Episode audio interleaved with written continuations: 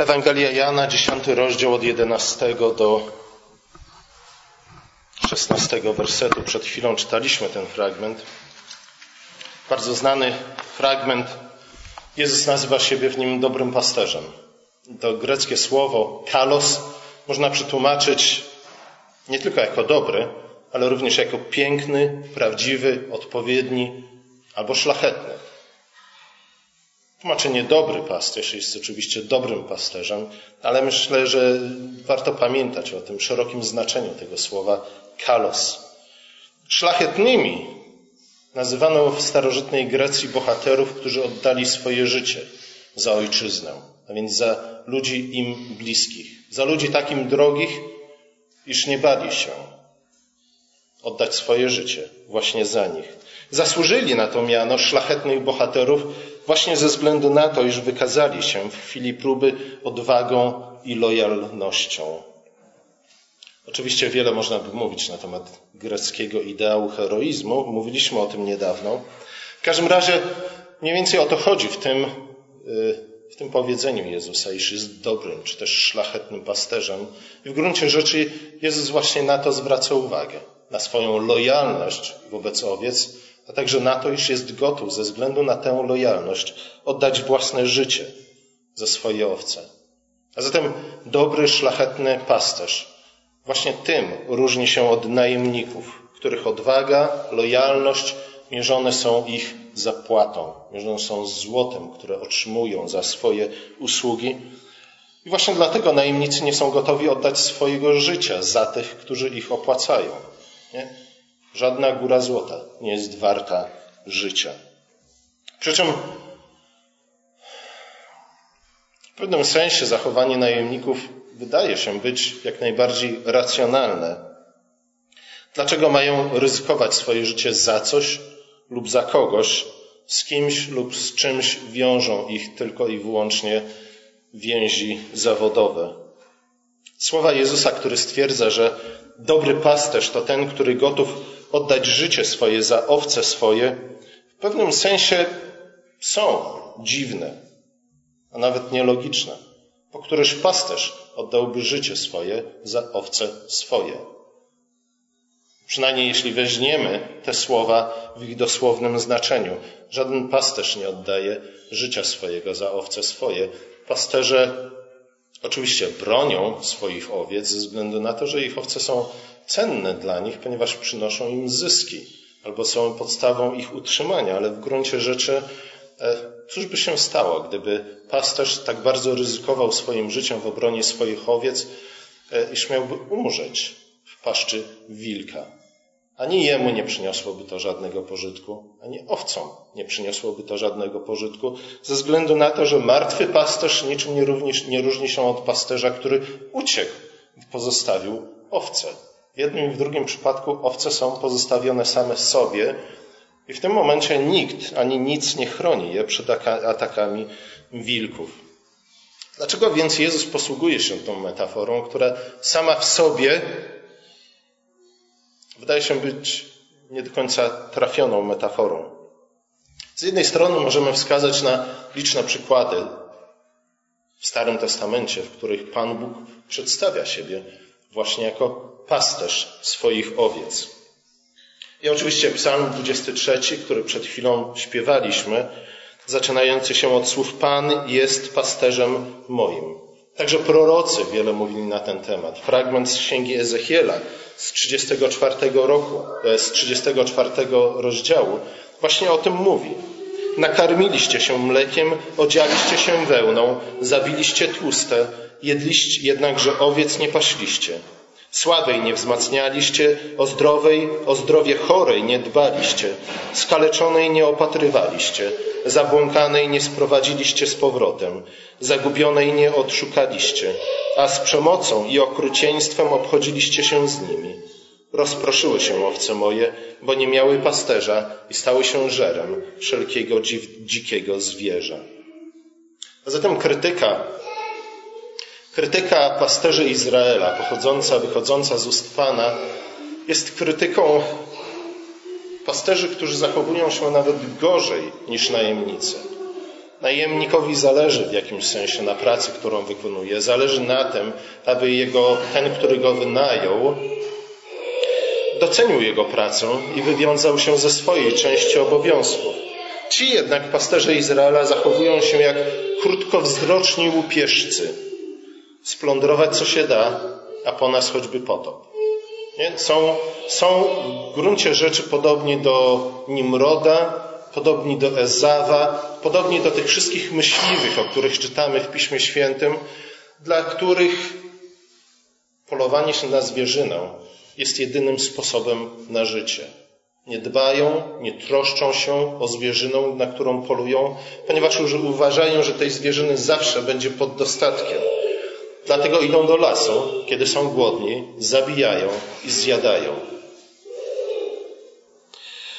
Ci pasterze, o których mówi prorok Ezechiel, a także inni prorocy w Starym Testamencie, właśnie tak się zachowywali. Byli gorsi nawet niż najemnicy. Bóg zapowiada jednak, iż z tego powodu sam stanie się pasterzem swoich owiec. Zagubioną odszukam, zabłąkaną sprowadzę z powrotem, skaleczoną opatrzę, chorą umocnię, a tłustą i mocną będę ochraniał. Będę pasł sprawiedliwie. Innymi słowy, Pan Bóg przedstawia się jako pasterz, który jest lepszym pasterzem niż ci pasterze, których ustanowił nad swoim ludem. Jest lepszym pasterzem niż ludzie. Jest wierny swojej misji, wykonuje ją do końca. Zależy mu na powodzeniu jego owiec. Jest dobrym pasterzem, ponieważ jest sprawiedliwym pasterzem. To znaczy, że autentycznie zależy mu na dobru jego owiec. Jest pasterzem, który we właściwy sposób postrzega dobro jego owiec. Dobro tego czy tamtego człowieka często jest wymówką do tego, abyśmy do pobłażania złym rzeczom, które na przykład nasze dzieci czynią. Nie? Nie w ten sposób jednak Pan Bóg postrzega nasze dobro. Dobrem nie jest to, czego chcemy, ale dobrem jest to, co my autentycznie potrzebujemy. Jest pasterzem, który kocha swoje owce, a jednak jego miłość nie ma w sobie nic z sentymentalizmu.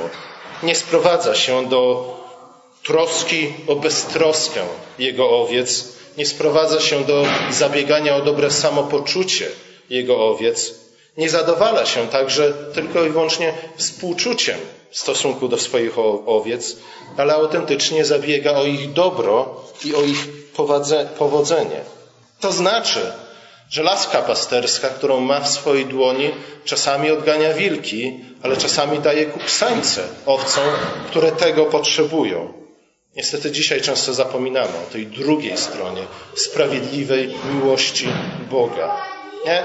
Ponieważ zapominamy o tej drugiej stronie sprawiedliwej miłości Boga, dlatego często sami wychowujemy nasze dzieci właśnie w ten sposób. Jakby laska pasterska służyła tylko i wyłącznie do odganiania wilków. Jako dobry pasterz Bóg nie tylko lituje się nad nami, ale także przemienia nas na swoje podobieństwo. Stworzył nas na swój obraz, abyśmy wzrastali na Jego podobieństwa.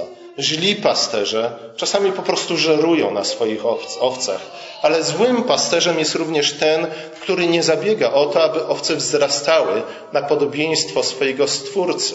Abyś, aby, zabrzmi to może trochę paradoksalnie, które, któremu nie zależy na tym, aby owce w przyszłości same stały się pasterzami. Wiemy, że w normalnym życiu tak się nie dzieje, ale w gruncie rzeczy o to chodzi w tej przypowieści Jezusa. Zatem dobry pasterz, wbrew temu, jak jest przedstawiany w kiczowatej sztuce chrześcijańskiej, nie jest długowłosym hipisem z omaślanym wzroku i świeżo położonym make-upem.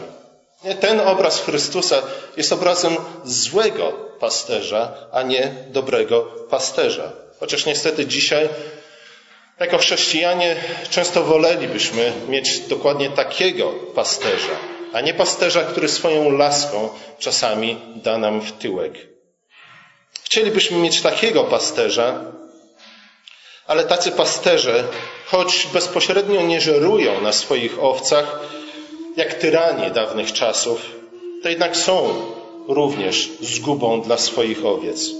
Nie prowadzą ich bowiem ku dojrzałości. Nie chcą, aby przemieniały się na podobieństwo swojego Stwórcy. Wolą w gruncie rzeczy utrzymywać się w stanie zdziecinnienia dla różnych powodów. Czasami dlatego, ponieważ pastorzowi tak bardzo zależy na tym, aby jego owce go lubiały, iż nie chce wyczynić, wyrządzić im żadnej, jakby powiedział, krzywdy.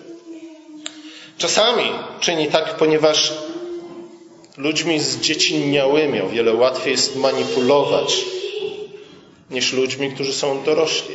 Ale Chrystus przyszedł przecież po to, abyśmy stali się dorośli i w pewnym sensie samodzielni w naszym życiu, a nie pozostali dziećmi do końca życia. Tak, dziecko jest wzorem wiary, ufnej wiary. Jeśli nie staniemy się jak dzieci, nie możemy wejść do Królestwa Bożego, a jednak nie na zawsze. Mamy pozostać tylko i wyłącznie dziećmi. A jednak Bóg jest lepszym pasterzem nie tylko dlatego, iż nie jest jak najemnik, ale autentycznie dba i troszczy się o dobro swoich ludzi, swoich owiec, ale jest też lepszym pasterzem niż ludzie, ponieważ jest Bogiem, ponieważ jest Stwórcą. My jesteśmy Jego stworzeniem. Bóg jako nasz pasterz nie jest po prostu równym, czy też pierwszym wśród równych sobie. Nie jest primus inter pares. Nie jest jedną z owiec. Przynależy do, jakbyśmy mogli powiedzieć, całkowicie innego porządku. On jest stwórcą, my stworzeniem. Jego chwała nieskończenie przewyższa Jego chwałę. Jest więc pasterzem, który, moglibyśmy powiedzieć, którego nic oprócz Jego własnej miłości do Jego stworzenia nie przymusza do tego, aby troszczyć się o nasze dobro. Nie spoczywa na Niego żadne zewnętrzne zobowiązanie, które by Go do tego przymuszało, oprócz Jego własnej miłości. Choć nie do końca jest prawdą to, co przed chwilą powiedziałem. Ponieważ wcielenie Boga Syna sprawia, iż również Bóg staje się owcą. Czyż nie o to chodziło we wcieleniu w narodzinach Boga Syna? Bóg stał się człowiekiem, innymi słowy, stał się owcą. Dlatego Ewangelie mówią nam o tym, w jaki sposób Chrystus wzrastał. Wzrastał w mądrości, wzrastał w łasce u Boga i ludzi. On także poddał się pasterzom po to, aby będąc owcą, po to, aby w przyszłości stać się dobrym pasterzem. Nie jest to stara, konserwatywna, czy też stara prawda konserwatyzmu, iż ten, który nigdy nie był owcą, nigdy nie będzie dobrym pasterzem. Innymi słowy, ten, kto nigdy nie był poddanym, lojalnym, wiernym, posłusznym, ten nigdy nie będzie dobrym przywódcą ani królem. Raczej będzie tyranem. Jako pasterz Chrystus udowadnia swoją szlachetność przez swoje oddanie wobec owiec, przez swoją lojalność wobec owiec, przez autentyczną troskę o ich dobrobyt. Jako dobry pasterz Chrystus zna swoje owce tak jak ojciec zna syna. Nie? I oczywiście musimy pamiętać o tym, iż poznanie w Piśmie Świętym nie ogranicza się do poznania intelektualnego. Raczej jest bardzo bliską, bardzo intymną więzią międzyosobową. Poznanie drugiej osoby oznacza bliskość, oznacza intymność, oznacza związanie swojego losu z, tą, z tą drugą osobą, na dobre i na złe, w zdrowiu i w chorobie, w dostatku i w biedzie, w życiu i w śmierci. A skoro więź łącząca pasterza z owcami jest podobna do więzi łączącej ojca i syna, to dlatego też los owiec jest nierozerwalnie związany z losem pasterza. Los owiec jest losem pasterza, a los pasterza jest losem owiec. Pasterz może powiedzieć o swoim stadzie kość z kości moich i ciało z ciała mojego.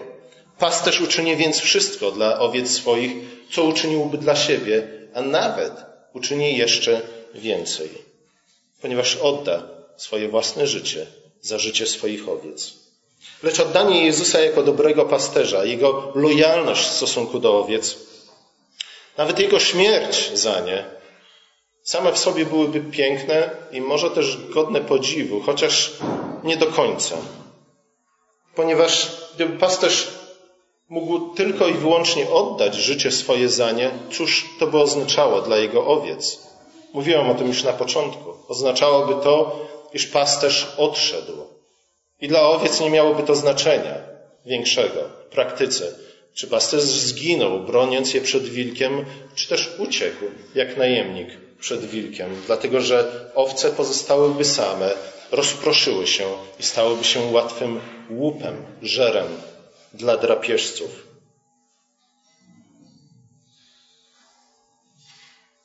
Śmierć pasterza w takim przypadku byłaby prawdziwą tragedią, katastrofą dla owiec. Nic dobrego by z niej nie wynikło. O tym samym pisze apostoł Paweł w pierwszym liście do Koryntian, w 15 rozdziale, stwierdzając, iż jeśli Chrystus tylko i wyłącznie umarł na krzyżu za nas, a nie zmartwychwstał, to daremna jest wiara nasza i ze wszystkich ludzi jesteśmy najbardziej pożałowania godni. Wtedy rzeczywiście karmimy się może pięknymi baśniami, ale jednak nieprawdziwymi baśniami. Jednak Chrystus nie tylko oddał swoje życie za nas, ale także zmartwychwstał dla nas, a nie tylko dla siebie samego. W śmierci okazał swoją miłość i lojalność w stosunku do nas, zaś w zmartwychwstaniu udowodnił, iż jego miłość jest mocniejsza niż śmierć. On nie tylko życzy nam dobrze, On nie tylko współczuje nam, On nie tylko pochyla się nad nami, ale także jest w stanie i chce i rzeczywiście realizuje swoje dobre zamiary w stosunku do nas. Śmierć pozbawiona kontekstu zmartwychwstania Chrystusa słusznie bywa postrzegana jako kpina z życia i kpina z miłości. Ponieważ wszystko przekreśla i wszystko czyni bezsensownym. W przypadku Jezusa jest jednak inaczej, a to właśnie ze względu na Jego zmartwychwstanie.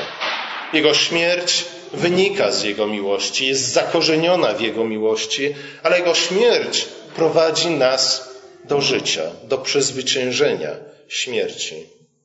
Jego śmierć wydaje dobry owoc w Jego zmartwychwstaniu i z tego powodu pozwala nam między innymi spojrzeć na nasze życie, spojrzeć na naszą śmierć spojrzeć na miłość z innej perspektywy. Nie tylko na jej, na te dobre strony, czy też miłe strony naszego życia, ale także na te strony naszego życia, które związane są z bólem i z cierpieniem. Jednym z zamiarów, jakie Chrystus ma w stosunku do nas, tych dobrych zamiarów, jakie On ma w stosunku do nas, i w pewnym sensie może najważniejszym zamiarem, jaki ma w stosunku do nas, jest to, abyśmy stali się podobni, podobni do Niego. A więc abyśmy również my stali się tymi dobrymi, czyli szlachetnymi pasterzami. Widzimy to na przykładzie apostoła Piotra. Piotr po pierwszej zapowiedzi śmierci Chrystusa bierze go na bok i mówi: Panie, nie przyjdzie to na ciebie. Wiemy, w jaki sposób Jezus zareagował na te słowa. Później, podczas ostatniej wieczerzy, Piotr E, zapewnia Chrystusa, życie moje oddam za Ciebie. Jednak wbrew swoim słowom, wbrew swoim intencjom, wbrew swoim pewnie szczerym chęciom, jeszcze tej nocy trzykrotnie zaparł się tego, iż zna Chrystusa, iż łączą go z nim jakiekolwiek więzi. Piotrowi zabrakło właśnie odwagi, zabrakło lojalności, zabrakło tego, co moglibyśmy nazwać szlachetnością. Chciał dobrze, chciał zrobić to, co właściwe, ale nie był jeszcze na to gotowy. Nie był gotowy pójść tam, dokąd zmierzał Chrystus. Jednak Jezus nie przekreślił, nie przekreślił Piotra. Powiedział bowiem nie tylko dokąd ja idę, ty teraz pójść nie możesz, ale dodał zaraz, ale pójdziesz później. Piotr czyni to, co chce, ale póki co nie jest jeszcze gotowy.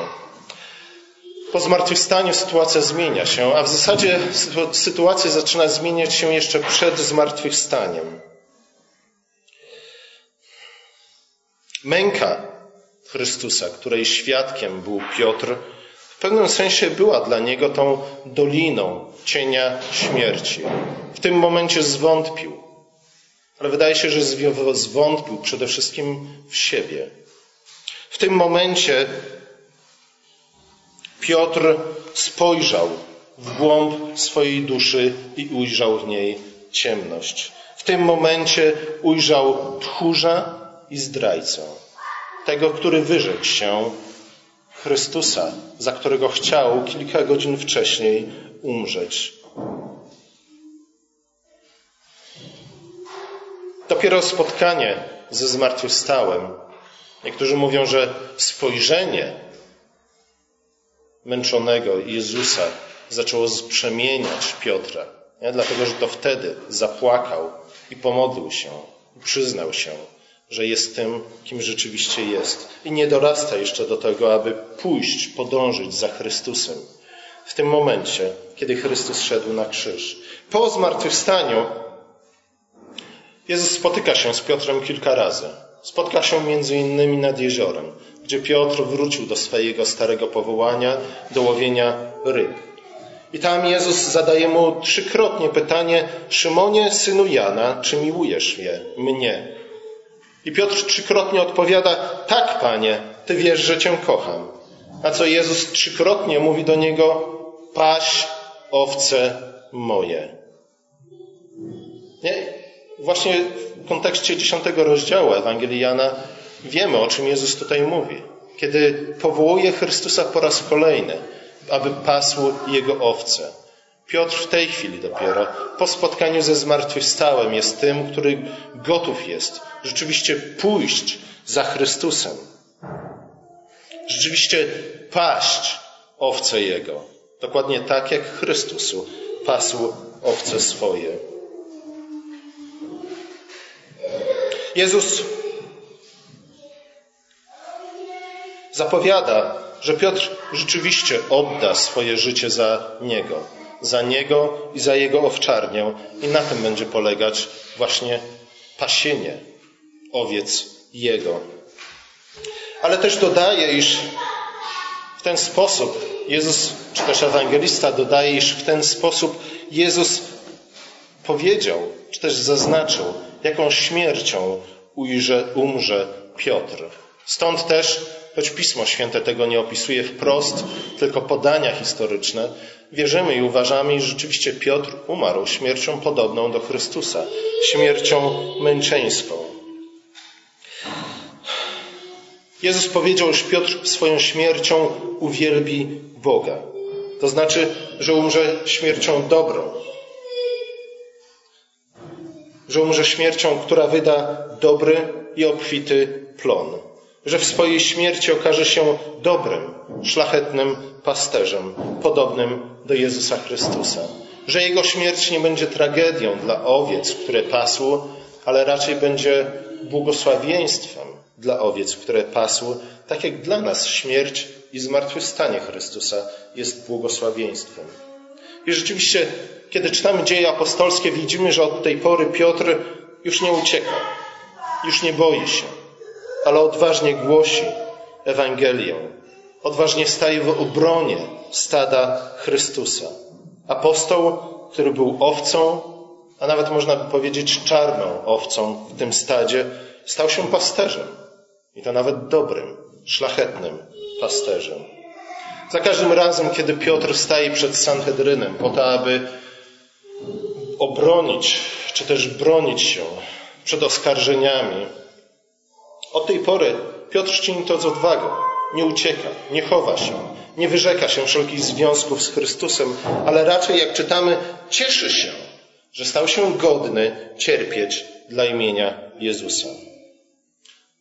Skoro Piotr, będąc czarną owcą, a więc owcą taką jak my, stał się dobrym czyli szlachetnym pasterzem, to znaczy, że również my, może w przyszłości, staniemy się dobrymi, szlachetnymi pasterzami. Ale póki co, Jezus mówi nam, iż powinniśmy jako owce robić przede wszystkim jedną rzecz, czy też zwracać uwagę na jedną rzecz, a mianowicie słuchać, wsłuchiwać się w Jego głos, ze względu na to, iż to jest znakiem prawdziwej, dobrej owcy.